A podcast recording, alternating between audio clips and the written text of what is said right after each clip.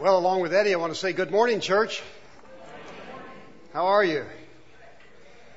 I love to be in the chapel, and I know we have different opinions about that, but uh, I really love it in here.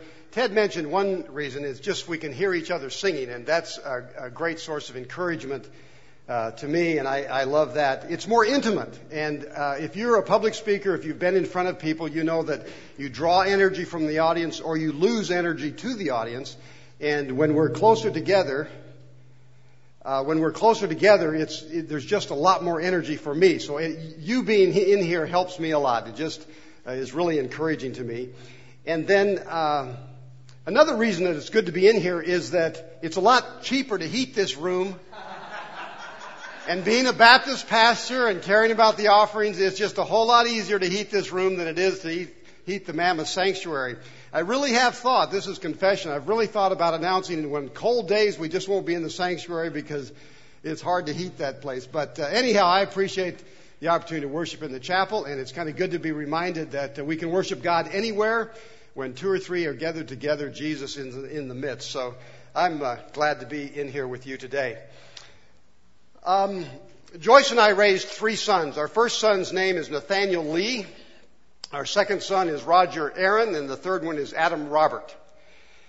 And uh, it's great to raise boys. I grew up with brothers. We raised three sons. I've never raised girls, so sorry, I just can't speak to that. But if you raise sons, sooner or later you're going to get a call from either the principal or the teacher. For us, it started with our first son, Nathan, and it started in his uh, first few weeks of school in kindergarten. If you've raised boys, you understand. And she called to inform us that uh, she was having behavioral problems with Nathan. And I said, he's my child. He's a great kid. This could not be possible. What's wrong with you? No, that's not what I said. That's what some parents say though. They can't believe their little darling would get in trouble at school. Anyhow, we talked on the phone and it seems the problem was that Nathan wouldn't obey her. She would ask him to do something. He might do it. He might not. It was an obedience issue. And she said to me, she said, Mr. Hasper, um, I talked to him about the fact he has to obey me. And what he said to me was, no, I don't have to obey you. You're not the boss of me. My dad is the boss of me. Now, I was very gratified to learn that at uh, five years of age, he knew who the boss was. That was questionable, but uh, I was glad that he could say that. And uh, we had a conversation then. Some would call it a come to Jesus meeting, but uh, after the phone call, of course, he had to come home, and he did. And uh, we sat down one day and had a heart to heart, man to man discussion. And I said, Nate, uh, you're at school now, and you have to obey your teacher.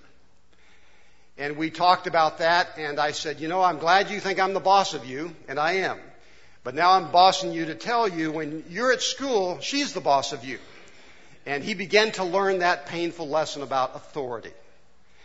Now, I'm your pastor, and so I'm the boss of you, right? When I preach on Sundays and we lift up the Word of God, you go out and do what I ask you to do because you've given me the authority as pastor to be the boss of you in spiritual matters and other ways. well, let's try this. Your physician is the boss of you, right? When you go see your physician and she says to you, you know what, uh, sir, your diet is really bad and you need to change your diet and uh, you told me you never exercise and you need to start exercising and uh, by the way, here are some pills to take for this ailment you have. When your physician says that, she's the boss of you, right? Uh, well, maybe your plumber's the boss of you. When your plumber says to you, don't put onion skins in the garbage disposal or you'll keep calling me because the pipes are going to clog up. And don't put those dirty diapers down the toilet or you're going to keep calling, calling me.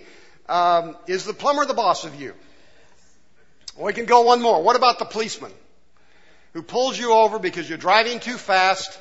Uh, is then the policeman the boss of you? This morning, I really don't have a lot to say except to ask you a question. Who's the boss of you? Now, Joyce told me to tell you. She's the boss of me. So just if you're wondering how I answer the question, uh, and it was Valentine's Day when she told me this, so I said, yes, ma'am. Is that right? That was a lie. Okay. Which one was lying? Me when I agreed or, uh, anyhow, I do want to ask you, who's the boss of you? Now, we're beginning a new series. Uh, you're prepared to live a no regrets life, right? Well, I see three, three people listen to that six week series. We could just do it over again until you've got it. Um, we're done with that series, and we're beginning a new series, and I'm calling it Looking Up in a Down Time. Looking Up in a Down Time. And each Sunday from now to Easter, I'm going to be talking to you about one of the miracles of Jesus. I always like at this season to preach from the Gospels as we come up to Easter. And as I prayed and thought about what to talk about, I decided the most difficult thing for me to do would be to preach from the, from the Gospels about the miracles of Jesus, and so that's what I'm going to do. And I've had a lot of fun studying this particular miracle. Each Sunday we'll take a different miracle from a different gospel. So we'll cover all four gospels, and uh, I'll explain that later. And I'm looking forward to this. I encourage you to, to, to pray with me. Now, as we tackle the miracles, the question does come up, and if you have a, if you like to follow along and see where we're going, there are these inserts in your bulletin that you can look at that. But the question uh, does come up, and I ask it here: uh, Are the miracles true? And let's just start with that. We're going to look at a particular miracle in a moment, but are the miracles true? Or are they legends? Now, some believe they're legends, but let's talk about that. Now, there are, we're going to be studying the Bible a bit today, so if you have a Bible, I encourage you to open it. Uh, or there's a Bible in front of you. There's some paperback versions there. And uh, if you want to turn to one in front of you, we're going to go to page 700 or Luke chapter 1. It won't be 700 unless you're in one of those. But let's look at Luke chapter 1. And we're asking the question Are the miracles true or are they legends? When Luke begins to write about Jesus, he says the following words in Luke chapter 1. He says, Many have undertaken, many, not one or two, many have undertaken to draw up an account of the things that have been fulfilled among us. He's talking about the life of Jesus. Just as they were handed down to us by those who from the first were, what were they? Eyewitnesses and servants of the word. With this in mind, since I myself have carefully investigated everything from the beginning, I too decided to write an orderly account for you, most excellent Theophilus, so that you may know with certainty of the things you have been taught. Now, the miracles are not legends because the people writing them said they weren't legends.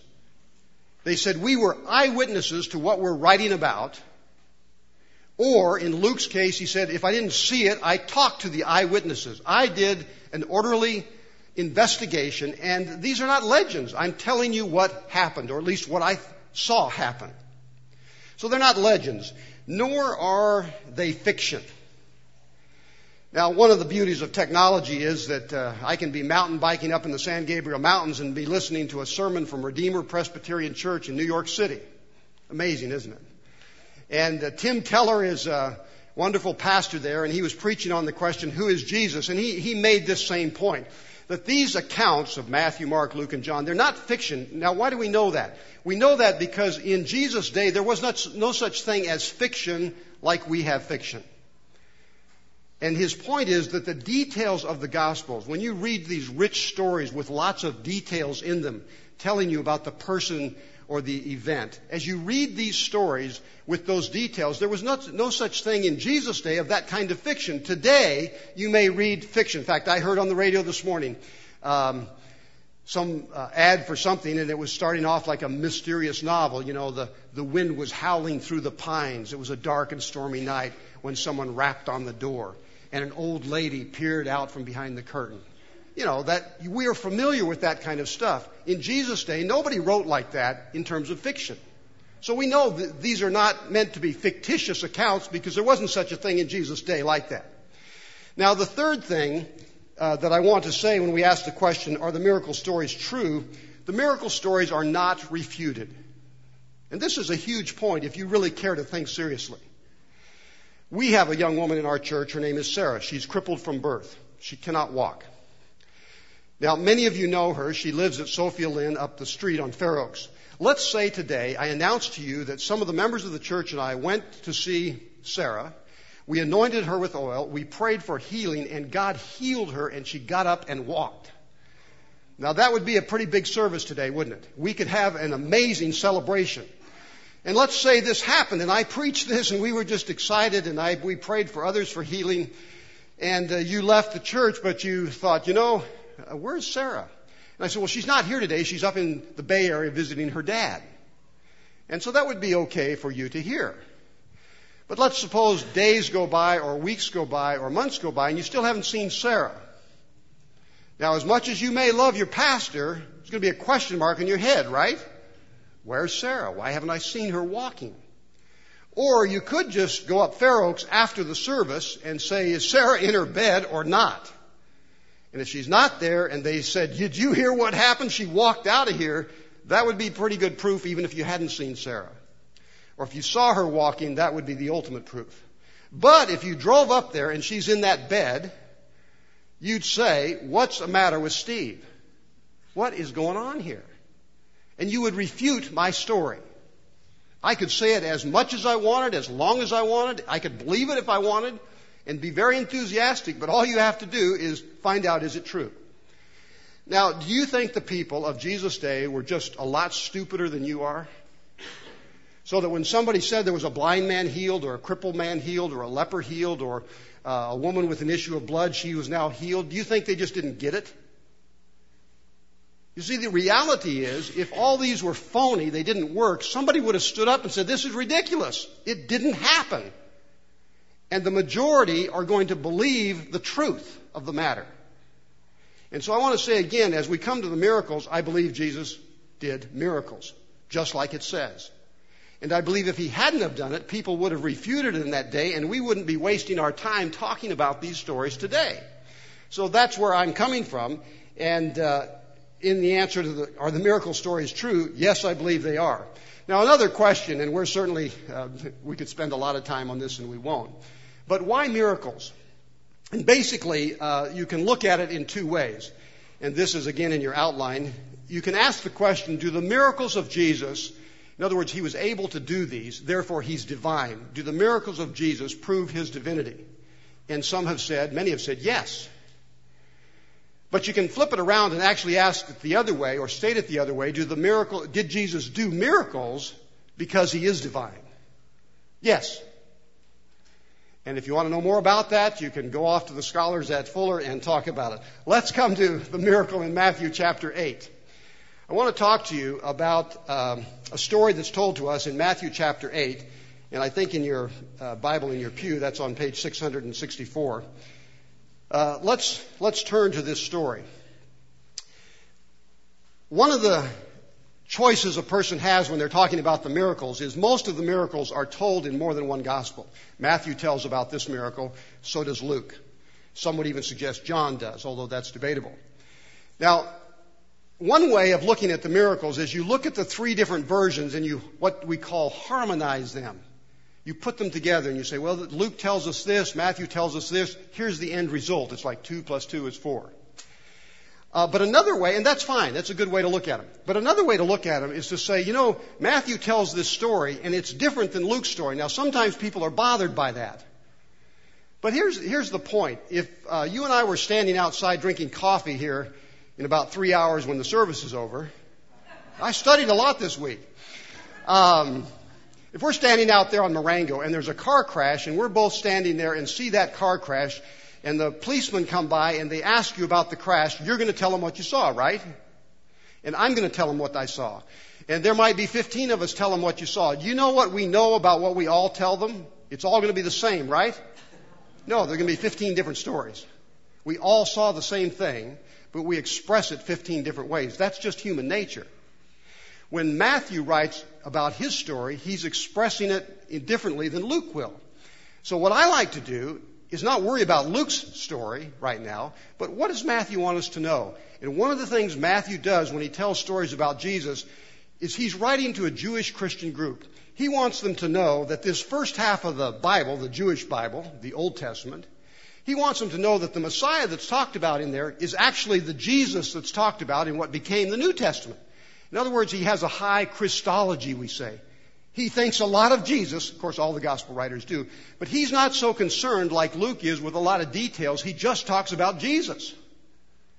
And so the, there's a different nuance to the story. So let's, uh, let's begin looking at this um, story that's found in Matthew chapter 8, and it begins in verse 5, and it's called the, uh, well, in the NIV here that we're looking at, the faith of the centurion. The faith of the centurion. I want to come back to the question that we started with who is the boss of you? Now, we, are going to put this scripture up on the board uh, or the screen. And the scripture says this. It, we're breaking into the story. Let me actually start with verse 5 and we'll come up to this scripture. We'll just leave the scripture up there. Uh, it says Jesus went to Capernaum and there was a man came to him. And you can read there, the man says, Lord, I have this servant who's struggling. He's suffering. Let me pause here. This is not a message about prayer. But do you when you pray, do you ever just tell Jesus what's on your heart? You're not asking for anything. Let's say you're having a down day or somebody offended you. Do you ever just say, Lord, so and so offended me today? I'm just upset about this. Or, Lord, I'm fearful about the economy. Do you ever talk to God like that? You should. That's the way the centurion talked to Jesus. Now, he came to him for help, but actually, we don't have a record of him asking for help.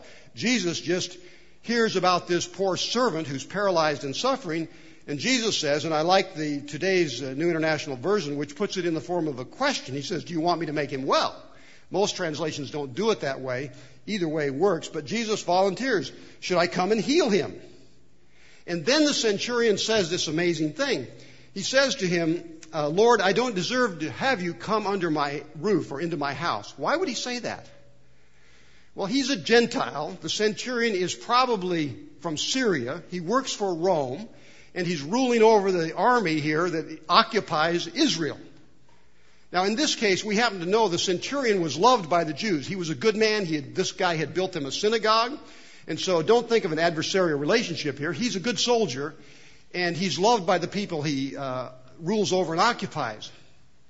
But why would he say that? You don't need to come to my house. Well, one reason is perhaps he realizes as a Jew, uh, Jew, Jesus will defile himself if he comes to a Gentile's house. You realize Jesus never went to a Gentile's house? He was never in a Gentile's place? We have no idea of how much racism there was actually present or prejudice in the day of Jesus. And Jesus himself said, I didn't come for the Gentiles. I came for the lost sheep of Israel. Now, the Gentiles were going to get the gospel, but not directly through Jesus. And so here's this centurion uh, perhaps a Syrian, definitely a Gentile, and he's before Jesus, and it may be that he was just sensitive to the realities of his day and said, Jesus, you don't have to get defiled and come to my house. I wouldn't even ask that of you. If you would, then what does he say? Here's the amazing part of the story. Jesus, he said, you know, I'm a man under authority. I boss people around. Rome has given me the authority. I have these soldiers, and I say to that soldier, you go, and he goes. I say to this soldier, you come, and he comes. People obey me. And then he says, if you'll just say the word, and there's so much in the Bible about the word, isn't there? If you'll just say the word, my servant will be healed. It's like text messaging or something. I mean, it's amazing. You know, you can sit there and text your Google Calendar and set your appointments right here. You don't have to write anything down or go there. You know, it just happens. Send it out into cyberspace and it happens. And he sees that Jesus somehow has this power from God to say to the spirits and to nature, if you'll do this, it'll happen. And so he said, Jesus, I'm a man under authority. If you'll just say the word, my servant will be healed. It's interesting in Scripture. You have the story of the centurion here, and the boy gets healed. It's interesting as you look at the last verse here, it just says that uh, the boy was healed. So while it's a miracle story, we don't really know much about the miracle. There's so much else going on here that Matthew wants the church to know. And part of what's going on is this question of who has authority. The centurion sees Jesus as one with great authority from God. Remember, at the end of Matthew, we won't be studying this story, but you remember as Jesus is dying on the cross, uh, there's a man who says, Surely this man, speaking of Jesus, was a son of God. Who said that? A centurion. And when you read the book of Acts, In Acts chapter 10, the first household that was baptized as Christians outside of Judaism was what? Was a centurion's household. So it's, it's interesting to follow that line out, although that takes us down a different road. This centurion says, Jesus, you have authority. Just say the word, and that's enough for me. And it's remarkable. Now, the question is, who's the boss of you? Jesus, later on in Matthew, says this. He says to his 12 men, the, the 12 apostles, You are not to be called rabbi, for you have one master, and you are brothers. If we translated that today, we'd say to this church, You're not to be called rabbi, each of us. We have one master, and we're all sisters and brothers. Now, as we ask who's the boss of you, I'd like to ask again who's the boss of you, who has mastery over you. Let me give me some grace here with this story. Let's suppose that every day at seven o'clock you say, I go to Starbucks and I get my Starbucks. So you spend five bucks on that, 35 bucks a week. You say, I just have to do that. Question, does Starbucks have mastery over you at seven o'clock? Can you not do that? Now, I love coffee, so I don't want to pick on coffee drinkers here, but it does come to the issue of addictions, doesn't it? What has mastery over us? Can't stop smoking? I know that's a, a tough battle. It has mastery over you. Can't stop drinking? It has mastery over you. Uh, I love cycling. I got in a great ride yesterday. You do know what's going on, don't you? Oh, how long do I have to suffer with this? The tour of California started yesterday. All the major European riders are here. Lance Armstrong will be in Pasadena a week from yesterday. Uh, all sorts of folks. Anyhow, it started yesterday. And next Saturday, they're going to ride from Santa Clarita over the mountain to Pasadena, then do laps around the Rose Bowl. So my son put together a ride with about 30 of us yesterday. We rode over the mountain through the snow. It was great. Now, I love cycling. But let's suppose that uh, you know, I start missing work because I'm cycling. Let's suppose I just am addicted to it and, and my whole life revolves around riding a bike. Now, that's great exercise. It's a great hobby and it can have wonderful results in my life, right? There's nothing wrong with it. It's not sinful. However, if it begins to master me, what's the matter? There's a problem, isn't it? It's really a question of who's boss. Who's in control here? And so as we come to this question about the authority of Jesus, uh, who's, who is the boss of you is the question. Paul put it this way. He said, everything is permissible for me. I don't know if he's a liberal or what. Everything is permissible for me, but I will not be mastered by anything. Wow. Jesus was his Lord. Jesus had authority, and Paul did what Jesus said to do. It's that simple. Now, let's go on here. These miracle stories are really quite rich. And the next uh, section that I want to deal with is a warning. This would be a, a wonderful, sweet story if Jesus had just kept his mouth shut. But he didn't. And he puts this section in here, and it's kind of disturbing. It's really a warning. Uh, Frederick Bruner put it this way If wooing will not work, try warning. If wooing will not work, if a nice, gentle invitation, you know, get on board doesn't work, then maybe we can just scare you to death and you'll get on board. We'll warn you. I don't know if that's what's going on here, but Jesus, you can see the scripture there. Jesus says, you know what? This is an amazing statement this centurion has said. He grants me the authority to heal his son long distance. I'm just going to text it in and the guy will be okay. And that does happen. But Jesus uses it as a teaching point to bless those who give him authority and to, I don't want to say curse, but to severely warn those who don't. And as Matthew writes this to his church, he's trying to warn us, you can sit in church all day and you can end up at this great banquet God is preparing for us and be gnashing your teeth because you lived a regrets life. This is all about people with regrets. Some are in, some are out. Who gets in, who gets out? Well, the interesting thing is the, the outsiders get in and the insiders are out in this story. Um, when you come to the Gospel of Matthew here, uh, Jesus has a portfolio. He has three job assignments according to Matthew. He's a teacher, he's a preacher, and he's a healer. And he just finished the Sermon on the Mount, Matthew 5, 6, and 7. So he's been preaching and teaching. It's wonderful. And that's filled with things we're supposed to do. You know, blessed are the merciful, peacemakers, poor in spirit. You know the story.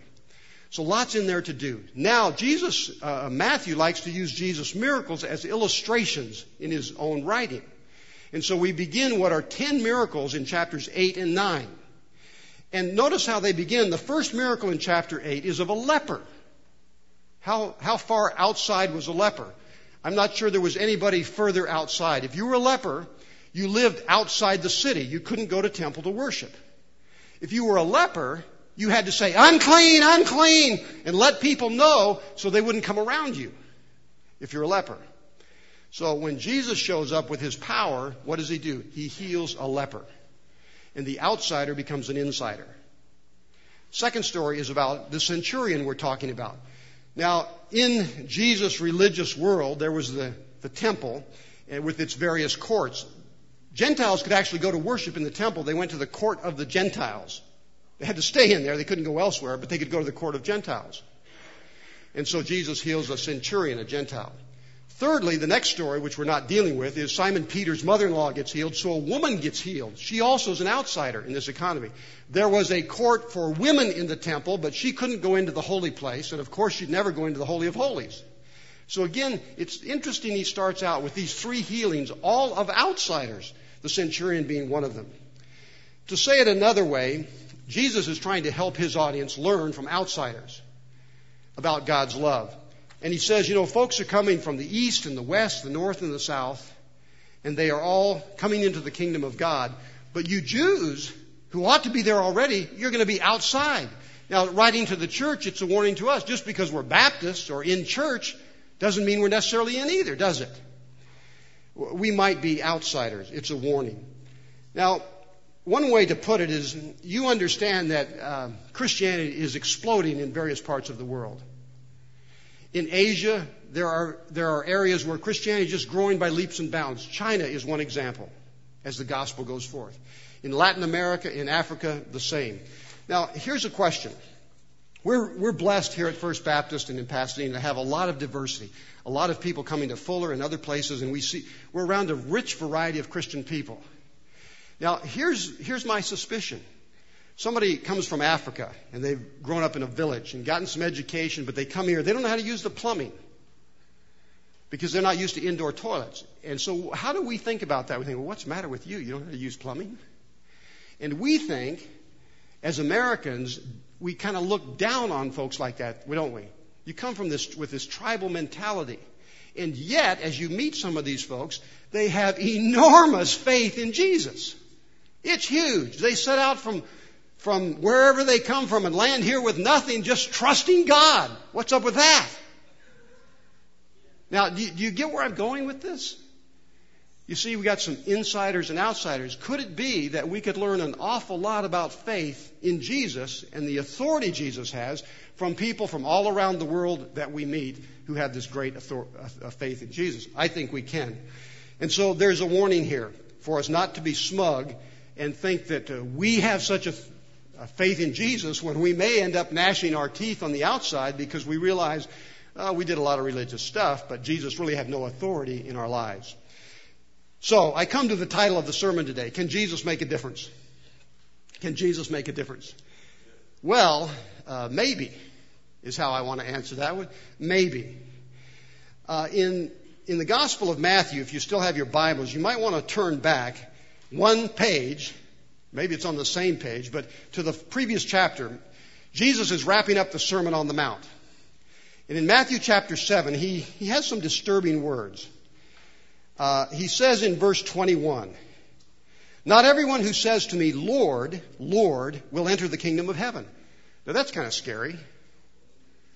I prayed to the Lord, but He's not going to let me in anyhow.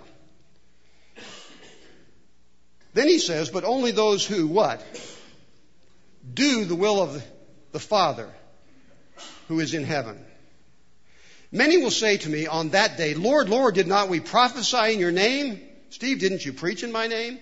And in your name did not we cast out demons? And in your name did not we do many miracles? Yet I will tell you plainly, I never knew you. Depart from me, evildoers. Wow, that's kind of harsh, isn't it? So, can Jesus make a difference? Well, let me tell you a, a poor illustration here, but I think it gets to the point. There was a, a couple, married couple, and this poor man was wasting away. He was getting weaker, he was getting thinner, his color was gone. Finally, he and his wife went to the doctor, and the doctor ran some tests and said, Well, let's figure this out. So they came back to the doctor after all the tests, and the doctor said, Come on in, brought him into the office. And he said, Well, I've sort of got good news and bad news. It does look like you're dying. That's the bad news. You're wasting away. You're emaciated. Your color's bad. Uh, it's bad. But he said, I also need to talk to just your wife. So, sir, if you don't mind waiting out in the waiting room, uh, I'd like to spend a moment with your wife and then she'll come out. The guy said, That's fine. And he shuffles off, you know, like Caspar Milquetoast and uh, waits. In the doctor's office, the doctor looked into the eyes of the woman and he said, You know, ma'am, the good news is all the medical tests come back good. The guy's heart is good. He doesn't have cancer. His lungs are good. He, he seems to be physically okay, but I think he's dying for lack of love. He's just wasting away. And I suggest that you start pouring out your affection on him. You need to love this man. Cook good meals for him. Be with him. Just do whatever you can to really love this guy. And he said, if, if you don't really reach out and improve the way you're living together and love him and love him with all your heart and soul, uh, I think he's going to die. But if you really are devoted to him, I think he can live. And he said, Do you understand me? Am I clear? And he, she said, Yes, I understand. So she got up, left the doctor's office, went out of the waiting room. Her husband looks up and he said, Well, what did the doctor say? And she said, Well, the doctor said you're going to die.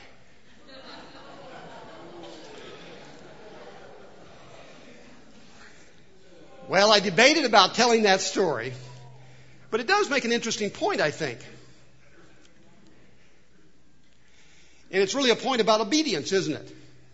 I started out asking you, who's the boss of you? Are you going to do what the pastor said? Are you going to do what the preacher said? Are you going to do what the plumber said? Are you going to do what the policeman said? No, because you're your own person. You're the boss of you, right? Uh huh. What about what Jesus says?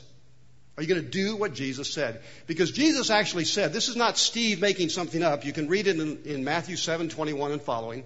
Jesus said, a lot of people say, Lord, Lord, but they don't what? Do the things that I say. That's the issue. Just like the woman wasn't about to do what he, her husband needed.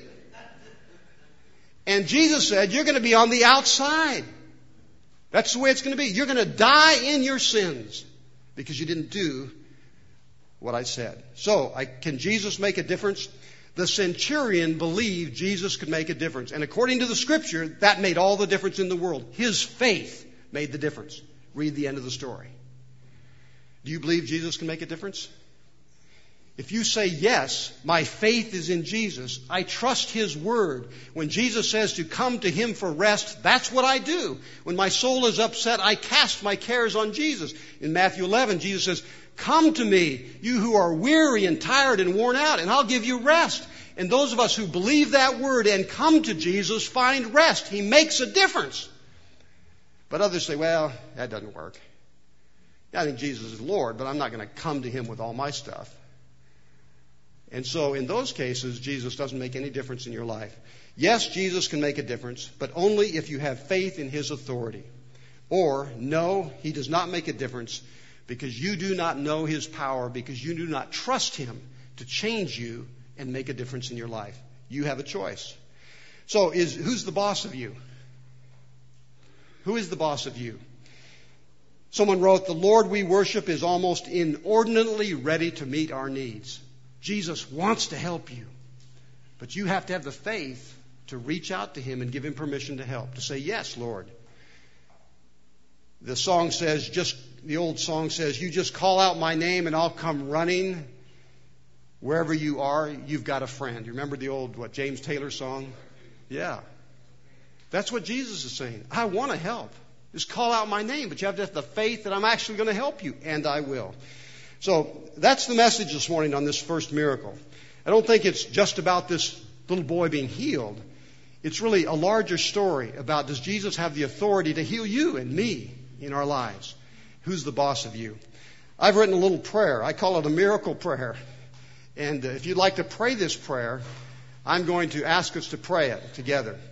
But if you really don't believe or you're not ready to pray this prayer, then I'd say uh, not pray it. Just listen to it as we pray. It's a prayer that says, Lord, you're the boss of me. And so if you would pray with me. Lord, I do believe that you have all authority over me. I do know I have not always lived under your authority. What servants of mine, what concerns or burdens do I carry that might be healed at your word if I simply believed you had authority? Lord, in this sacred moment, with your people as my witnesses, I declare you have all authority over me because you are the living Son of God.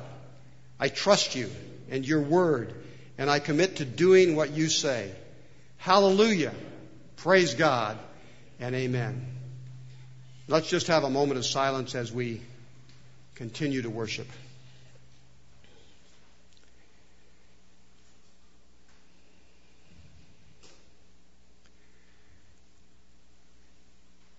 Lord, we remember that famous statement by Jesus just as he left this earth to go home to heaven. Jesus, you declared all authority on heaven and earth has been given to me. Go and make disciples of all nations, baptizing them in the name of the Father, Son, and Holy Spirit, and teaching them to observe all things, whatever I have commanded.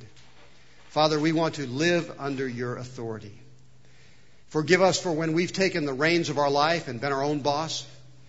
Forgive us for when we've allowed demons to come in and addictions to come in to boss us around. Help us to live by your power. Help us not to be mastered by anything except that Jesus is Lord. Thank you for loving us. Thank you that even a mustard seed of faith can make a huge difference. And I pray for that faith to be born in each heart here today. In Jesus' name, amen.